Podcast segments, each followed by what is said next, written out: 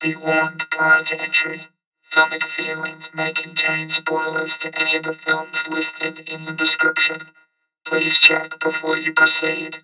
Thank you very much.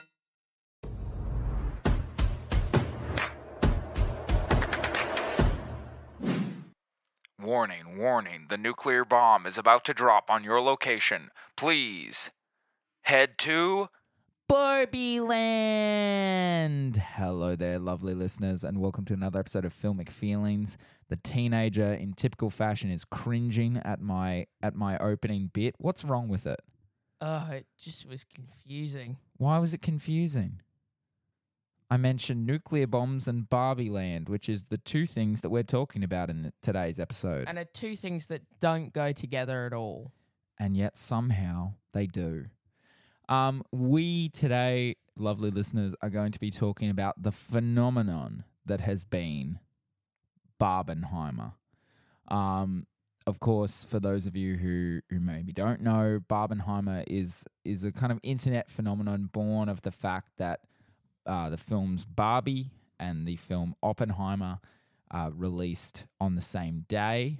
Um, and what started as just a little joke became a full marketing phenomenon uh, that has led to some pretty interesting commentary, um, especially given everything that's happening in the film industry at the moment.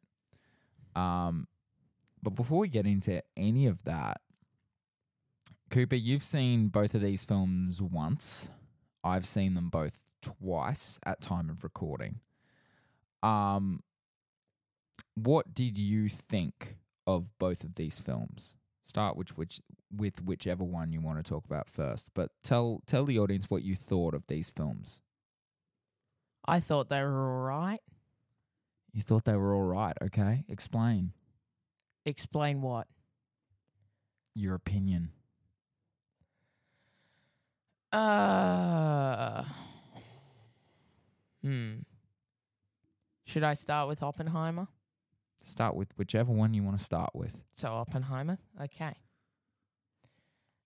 Um. So you want me to go into all of it, basically? I want you to talk about your opinion. My opinion is that it is a good film. Mm. I believe it has one of the best scenes in cinema history, Okay. if not the best scene in cinema history. Okay. And do you think that it having the best scene in cinema history, do you think it's one of the greatest accomplishments in cinema history? Or it, do you think that that scene stands head and shoulders above the rest of the film? To a certain degree, I think it stands above the film, and I think that was the intention. The film is still great. Mm.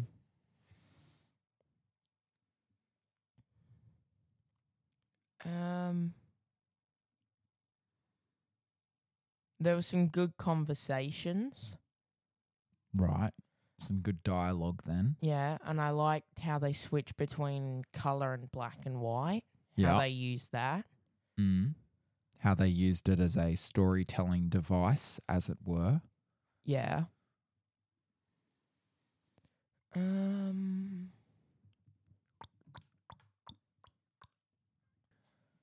Do you want me to go into my opinions on Oppenheimer and then you can talk about your opinions on Barbie? So, my opinion on Oppenheimer is I've watched a lot of Chris Nolan's films. Um, he's probably the filmmaker who I've watched the most of his. Out of all of the kind of great auteurs, your Scorsese's, Tarantino's, uh, Chazelle, that's a bit of a new auteur, um, Villeneuve, he's probably one of the ones who I've watched the most of his work, and I think this is one of his, um, if not his greatest cinematic achievements. I think it's a real condensation of what he, as a filmmaker, has been working towards for his entire career, utilizing, you know, um, practical effects, utilizing um, non-linear storytelling, utilizing um, you know, as Cooper just pointed out, different color palettes, you know, the black and white versus the color. All of these things are things that Nolan's been experimenting with for 20 years now. Um, but this film to me represents the real condensation of all of that into its kind of ultimate um, crescendo.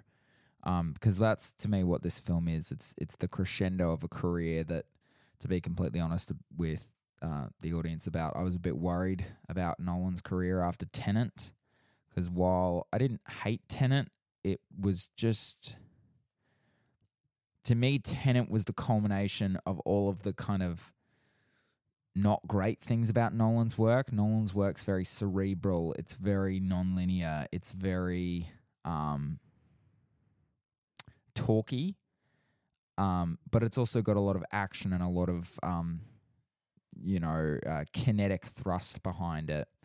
And Tenet to me was cerebral without heart, and it was thrusting forward without any real feeling of momentum behind that thrust. It was just a really strange film and it kind of highlighted to me the the kind of struggles that I think Nolan has when when making films as we all do, but it was just really highlighted in that one whereas this one's a complete 180 degree turn for me. It's like, okay, I th- I hope that from this experience, Nolan has found what works for him. Um, because I love this film, and I agree with Cooper. The scene that he's talking about, which is the big nuclear bomb test, that's kind of, um, you know, this film's been marketed around it a lot, and there's there's a lot of talk about it. I mean, it is one of the greatest um, achievements in uh, visual storytelling because there's not a lot of dialogue over it. It's an amazing piece of visual storytelling, but there's a lot of other amazing things. And I would argue that one of the greatest um, culminations of a film, you know, one of the greatest kind of ends to a film is the way that this film ends. I think that it's just after you watch through the whole film, the ending just perfectly captures the energy of the film and you just walk out just feeling all of it at once. It kind of just puts a perfect, you know, kind of bow on on the gift that is the lessons imparted on this film and you just take that with you when you go. Mm. Anyway, Cooper, talk to us about Barbie. Ah, Barbie. Okay. Barbie, I thought was okay. Mm-hmm. Uh, I thought there were some funny jokes in there. Yeah. Uh, some really funny jokes actually, but I also thought there were like some really weird bits and Such as not very funny. I don't know. Um, Okay, so you can't think of ex- exact examples, but throughout there are just a lot of awkward moments. Okay. And why why did that impact your opinion of the film? What do you mean? Well, cuz awkward moments you know, that cuz to me, yes, there are awkward moments in in that film. But I think that they're a part of the storytelling that there are these moments of um disharmony and discord that are there on purpose to then be resolved. And I think that's a large part of the narrative. So I'm just asking whether, like,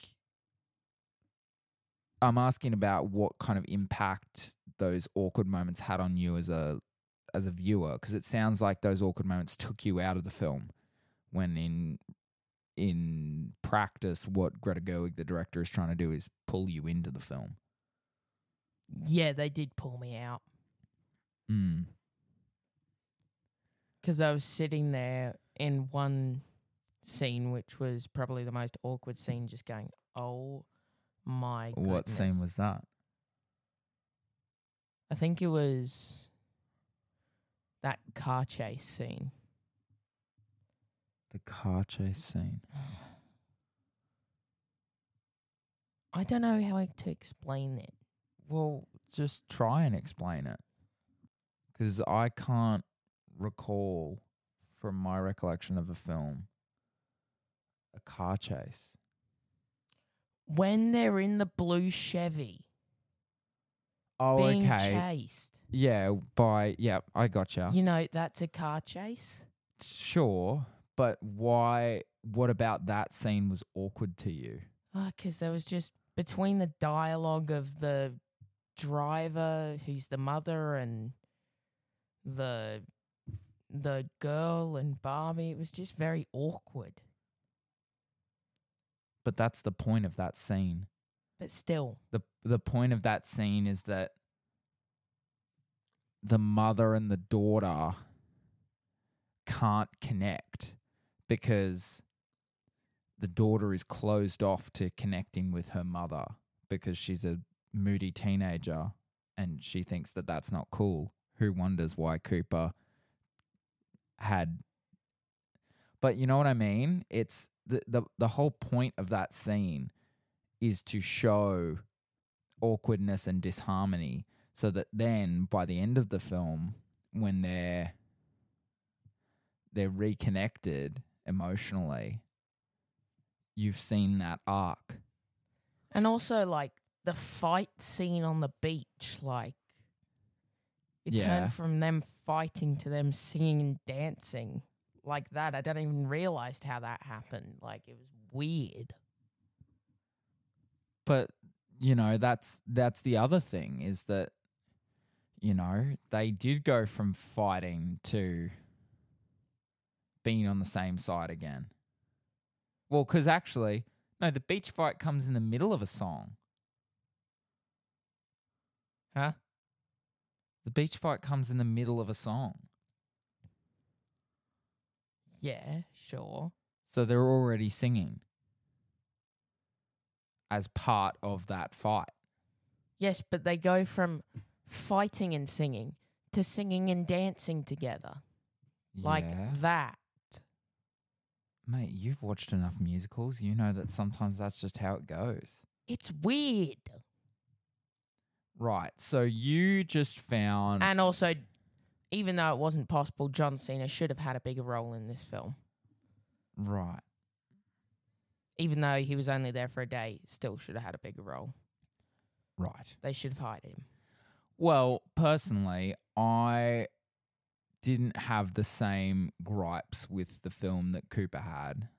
Um, I very much was was bought in on on the narrative of the film and where the film was going, and I I understand what Cooper's saying about the weirdness of it, but I think that Cooper's response to that level of discomfort was to move away from it, which is fair enough. Um, my response was to go deeper into okay, well then, you know, what is what is this awkwardness? What is the director trying to tell me? And that's largely because of my background and and how I've been taught to deconstruct films. But I immensely enjoy Barbie because of how it uniquely sets up um not uniquely sets up, but just how it establishes a world and how that world is brought through change and how the relationships between those characters are so important to the status of that world. You know, the the relationship between Barbie and Ken is so important to everything that happens in that film because you know, Barbie is initially very dismissive of Ken. And it's not that she doesn't care about Ken, but it's that she's more focused on other things, which she should be. There's other things going on. But Ken's relationship and his entire sense of self worth is so wrapped up in Barbie and what she thinks and being with her that when he goes out into the world and he's given attention, which he's not used to, it completely affects his ideology that he then takes back to Barbie Land and which causes all of these issues there. That then the resolution of the film is really Barbie acknowledging not that she was not that she doesn't didn't care about Ken, but that she didn't listen and that Ken wasn't listening to himself. He was only trying to listen to Barbie. He was only trying to he wasn't living for himself. You know, it's just it's it's really interesting and it has a lot of interesting things to say about gender dynamics and you know, interpersonal connections. And I mean Barbie goes through a massive shift in this film where you know she undergoes this this major transformation through the experiences that she has in the real world and the experiences that she has with the other Barbies, wherein she can't really go back to being just an idea. She has to become something uh, more complex because ideas can't be complex in the way that she is becoming by the end of this film. Hmm. Don't we just love when Coop comes back after a long thing of just, hmm, Hmm. hmm. Sounds like a villager from Minecraft. Hmm. Maybe Anyway, I am a Minecraft villager. Don't be so rude about your own nose. It's not that big. All right. Well, I don't even understand that. because Minecraft villagers have massive Squidward noses. What's a Squidward? Oh goodness! Now, now you're all seeing what I have to deal with on a day-to-day basis. I don't play Minecraft. Squidward is a character from SpongeBob. Let me show you a picture. I also don't watch SpongeBob. this character. Look at his nose. Big nose. Look at a Minecraft villager. I know what a Minecraft villager looks like. But you don't play Minecraft.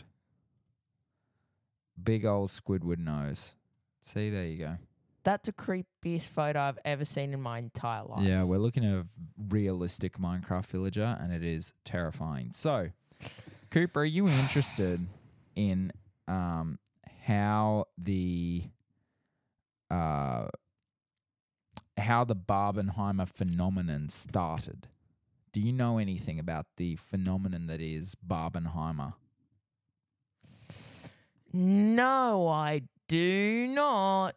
But I'm sure you're going to tell me. I am. So, uh, for those who don't know, during the pandemic, uh, so in late 2020, um, Warner Brothers basically announced that due to the impact of the COVID 19 pandemic and due to the fact that cinemas were still really at that point, globally at least, not back on their feet, they were going to release all of their 2021 films onto HBO Max, which is now just Max.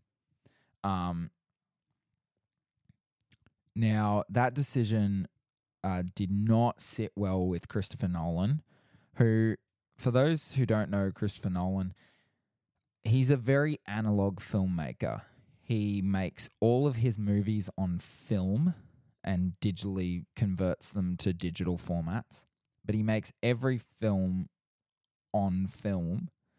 He also makes it on IMAX, which is a very particular wide format size of film. Um, like, for example, the IMAX reels of Oppenheimer are 11 miles long.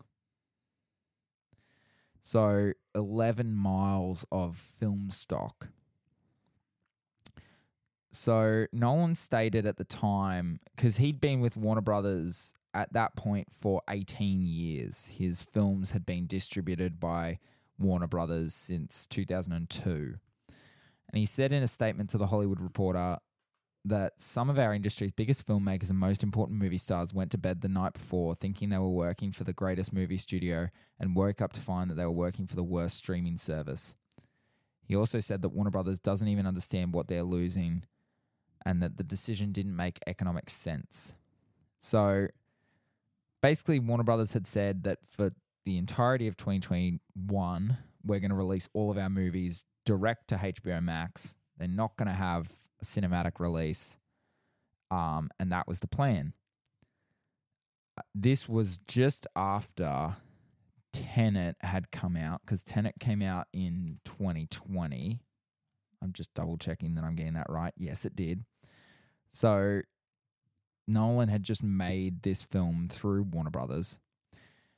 And basically, within the year, it was announced that Nolan was moving away from Warner Brothers because of largely because of this decision they made. He didn't want his films going exclusively to HBO Max. And so he went to uh, Universal Pictures and they greenlit his film Oppenheimer. So his conditions for making this film included a budget of 100 million, a marketing budget of 100 million, full creative control over the project. Uh, he had a bunch of financial stipulations that I won't go into. Then he had this. So he said there would have to be a blackout period where the studio would not release another movie three weeks before or after release. And to sh- ensure it wouldn't land on a streaming service immediately, a 100 day theatrical window. Now, that theatrical window is pretty massive. I mean, 100 days is three months. So Oppenheimer came into studios in July. It will leave studio, uh, sorry, cinemas, not for another two months yet. Well, that's almost a month and a half. Yeah. No, 100 days. Three, m- three and a half months. Sorry. Yeah. So then uh, in April 2022, it was announced that the film Barbie would release on that date, where originally there had meant to be a um, Wile E. Coyote animated movie. So um, they were, it was announced basically that April 22, 2022, that Barbie would be released on July 21st, 2023. So basically, Warner Brothers kind of did this to try and undermine Nolan's suc possible success at the box office by having this massive, you know, Greta Gerwig directed film hit cinemas the same day as Nolan's smaller budget, three hour long, very kind of hyper specifically, um, what's the word, topicked um, war film, basically. So Please stand by, viewers. Sorry, I'm just I've I've read up to here and I'm just catching myself up. Insert elevator music here. Um okay, so the first use of the term Barbenheimer was in April of 2022, so when Barbie was same out was was announced. The post made fun of the fact that both films seemed to be constantly announcing new cast members. Um and it was written by Matt Neglia, who is the editor in chief of Entertainment Awards website Next Best Picture. Use of the term game pace in 2023, so this year, as internet users noted the juxtaposition of the films and posted memes on Twitter, which you will have seen that literally everywhere there's memes of Barbie shaking hands with Robert J. Oppenheimer. There's shirts that say Barbenheimer. There's all of this kind of stuff. And what it has done financially for these films is that Barbie, as of the 6th of the 8th, which is around when we're filming this, sorry, recording this episode, uh, has earned $1 billion at the box office. Which, for a.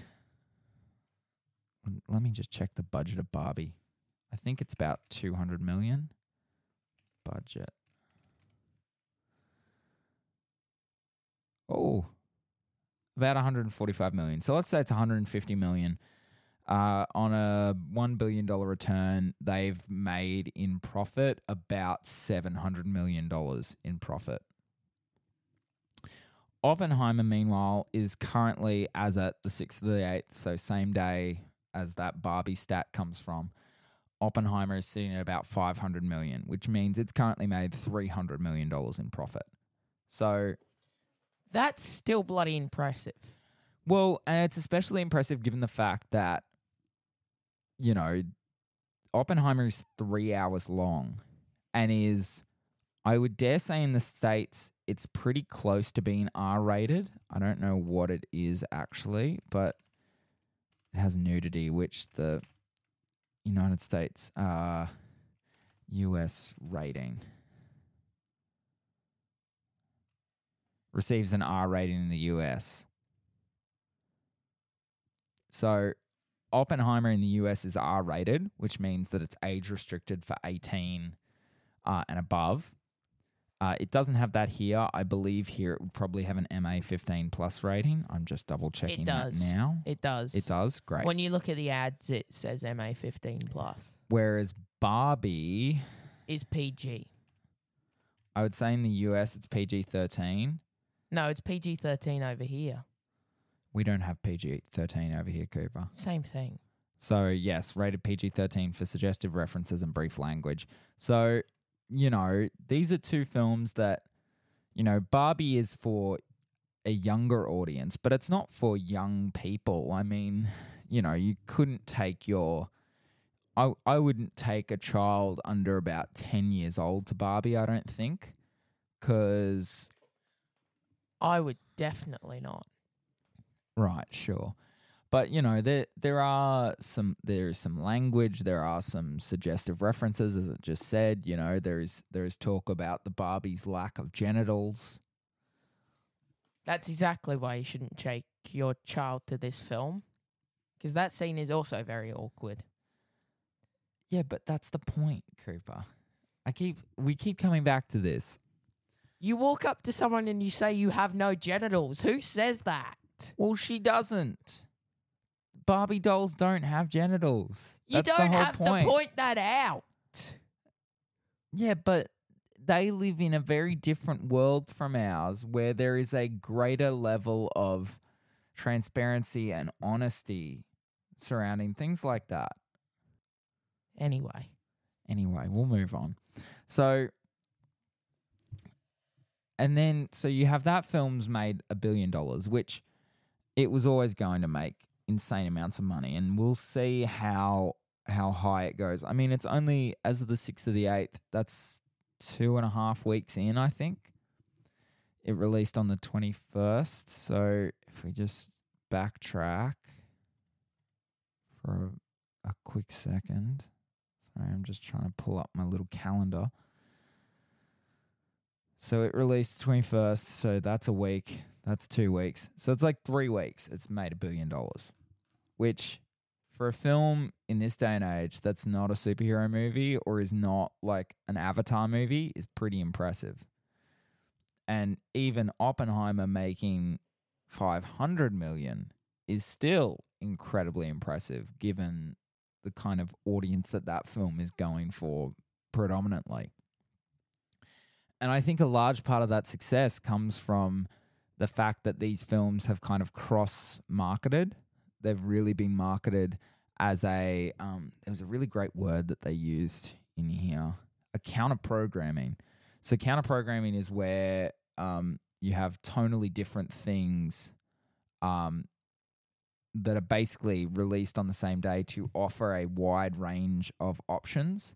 So, you know, you counter program um, Oppenheimer, which is this very dark, meditative look at the horrors and atrocities of war.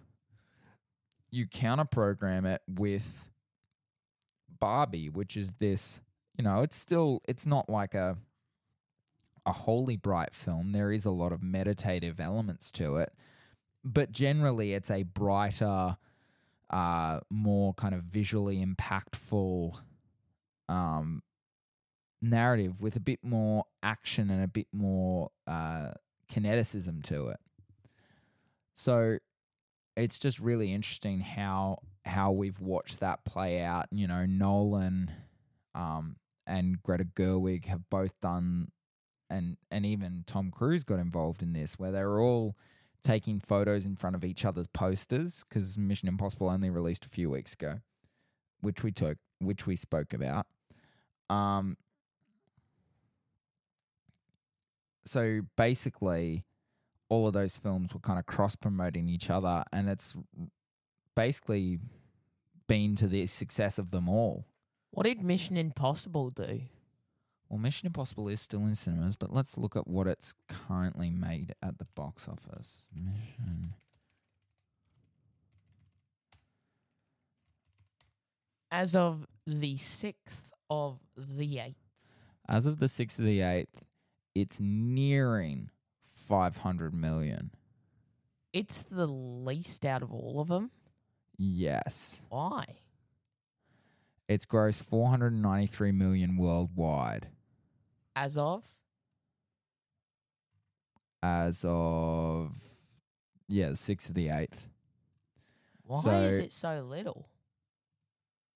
Yeah, it's also a problem because it's a budget of nearly 300 million, which means that I don't know if I've talked about this on this show yet. I don't think I have, or on our other show. But basically, the rule for determining a film's profit margin, and this is a super loose thing, but basically, you've got to imagine that you've got the budget of the film, which, for example, for this film is nearly 300 million. What usually will then happen is that the film will receive a marketing budget equivalent to its filmic budget. It's not always the case. For these big films, it usually is. But, you know, when you get down into the smaller stuff, it's usually um, uh, the proportions are a lot different to the the final product.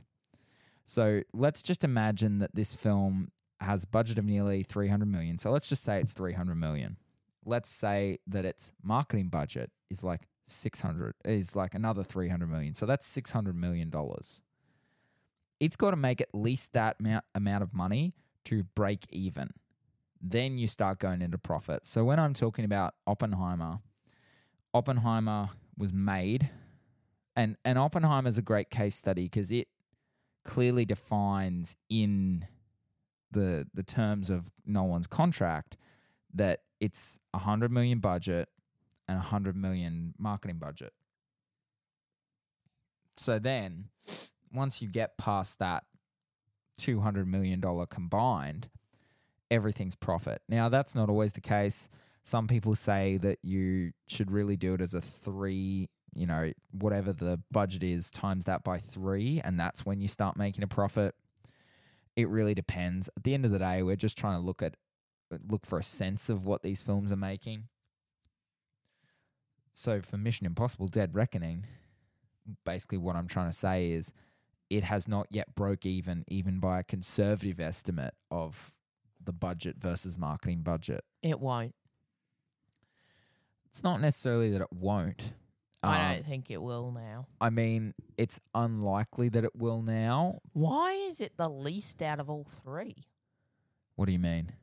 Like, why is it the one that, like, has the least?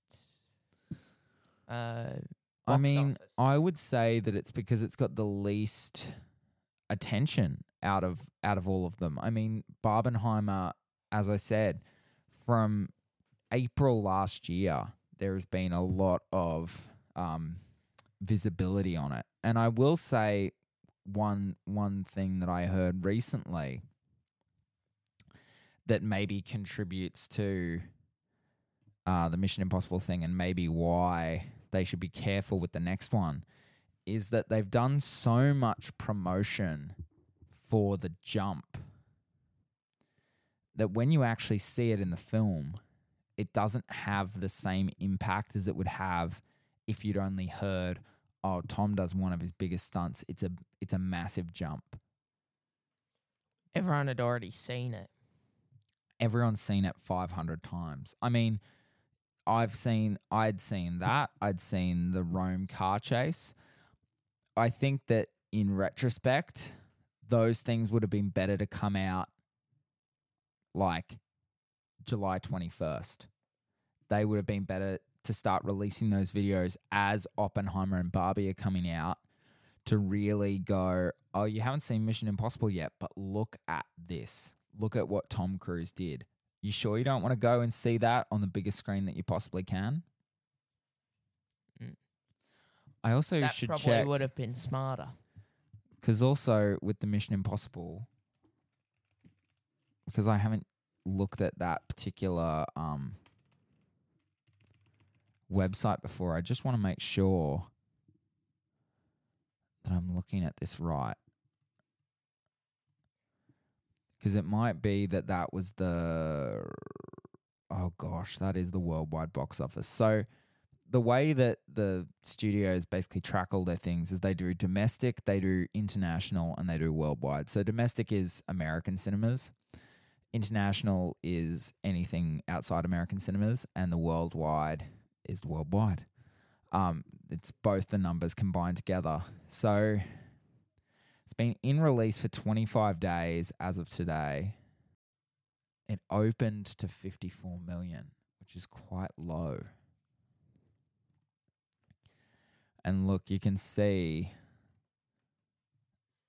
yeah, it's been going, it's been going, it's been fluctuating pretty heavily. It's gone up a bit over this weekend, though. That's interesting. Sorry, I'm just looking at the at all the statistics and the data on it. But basically, I mean, more people internationally are seeing seen it, and I think that's where they can hope to see some movement. Is maybe it's not out in every territory yet. I don't know. I'd have to double check that because all territories. Like it hasn't. Oh no, it has. Why have they not got that figure? That's interesting. I'm just looking to see if it's opened in all territories yet. Okay, it seems it has. Um but yeah, I I'm not quite sure what they're going to do about that. I think they're going to have to look at how they market the Mission Impossible films moving forward because I think that their strategy with this one fell a bit short. Did they do it on the last one? No, Like promote the helicopter scene and all that? not as much as they have with this one. And I mean, Fallout, if we look at Fallout, Fallout made 791 million worldwide off a budget of s- 178 million. It's just its domestic opening, which I think that the last one was a global opening. But even if it's not, oh no, this is the dom- No, that is the domestic opening. See, it made uh 246 Sorry, I don't know where 246 came from. It made 500 I'm just losing it right now. It made 54 million domestically. Uh that's Dead Reckoning did. It made 54 million. Uh Fallout made 61 million. So I mean that's a difference of what 7 million dollars. On like the first day. Well, that's opening weekend. So it's the first 4 days roughly. Yeah. What studios Mission Impossible? Paramount. So if anyone at Paramount's listening, don't do that. What he Yeah. said. I, I think that they just need to have a bit more mystique leading into these films. Because I mean, we really liked Mission Impossible: Dead Reckoning. We talked about it in our in our video. Yeah. If you haven't seen that, go check it out after this one. In our last episode of Filmic Feelings, which The link- wasn't a video like I just said it was. It was a podcast. The link will be in the version of description. No, it won't be. Because if they're here listening to this episode, then they can very easily just go down the queue of our episodes and find the next one. I don't know how Spotify works. What you mean? You're not watching our episode? Watching? Why do I keep saying watching? you're not listening to our episodes every week, I do listen to them every week. I just don't know how it works. right? Okay. Anyway, I just click a button. click that button. Cooper, do you have anything else to say about uh, Oppenheimer and or Barbie? Uh, no, I don't think so. Well, that's boring. Well, you asked me if I had something to say. I gave you an answer. And I didn't like your answer. Well, That's maybe. my prerogative. well, then why did you ask? Well, because I thought you were going to say something interesting and you didn't. Well, there's nothing interesting to say if there's nothing interesting to say. That confused my brain. Okay, so here's here's a better question. Cooper, if you were to recommend to a listener what order because I'm hoping that everyone has watched it. But if if they're going to watch it again and they're wondering uh, what order we would recommend watching the films in, what order would you recommend watching these films in? Oppenheimer Barbie. Oppenheimer, Barbie. So that's how that's how we did it. Um, that's how I did it both times. Is Oppenheimer then Barbie? Yeah. And you think that's definitely the best way to watch it? Well, from what I think, you need, even though I wasn't as big a fan of Barbie than Oppenheimer, you need something that'll raise your mood because Barbie's more of a fun film. Mm. So you start with that and then you go with fun. But then again, I mean, maybe that doesn't work because Bailey fell asleep during Barbie on the second watch. So maybe Only for a li- like very briefly. half it was, an hour, 45 minutes. It wasn't that long. It was. It wasn't, and it was just because I was very tired. You fell asleep in my favorite scene of the film, and I was like, look at that. And I was just like, Bailey? He's unresponsive. Get a medic. Medic on aisle five. I was very tired. I'd had very little sleep the night before. Or maybe you should start getting more sleep. Well, maybe you should stop making so much noise early in the morning. What do you mean making so much noise? You heard me. Anyway, Yeah, can I just say, we were supposed to do this podcast at eight o'clock. It is now almost three o'clock. look. And that's because he was sleeping in until what, 10 o'clock? Not that late. It was just after nine when I woke up. But you didn't get out of bed until 10. No. Yes. I got out of bed. You guys went off for like an hour. We weren't gone that long. All right. Neither of us have a sense of time. I have a sense of go watch Oppenheimer first, then watch Barbie. I think Cooper's right. I think that uh, Barbie's a nice one to watch afterwards. It's it's a bit more uplifting. Um, not that Oppenheimer's, you know, Debbie Downer, but um, Like that one. thank you. I mean, it's a common phrase. You just like it because it's mum's name. Fair point. So, anyway, thank you very much for listening to this episode, lovely listeners.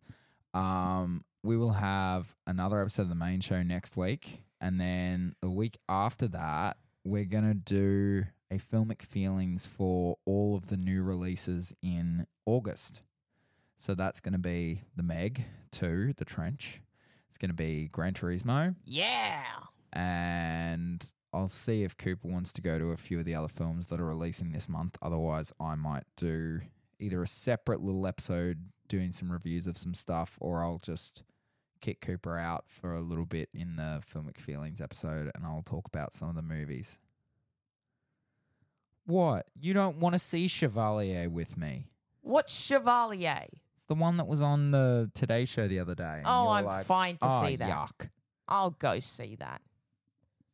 This is my job now. I have to go see it. Right. Is that the case? Anyway, This is my profession, and you will not insult my profession, fine. I'll just even insult though I don't get paid for it. I'll just insult you then. Is that all right? No, well, I'm going to do it anyway. Why don't you insult yourself?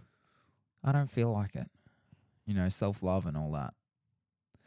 Anyway, thank you very much, lovely listeners, and we will catch you in the next episode. Bye. Bye. Yeehaw. Haha, I got to it before you. No. Ha Bye. Bye.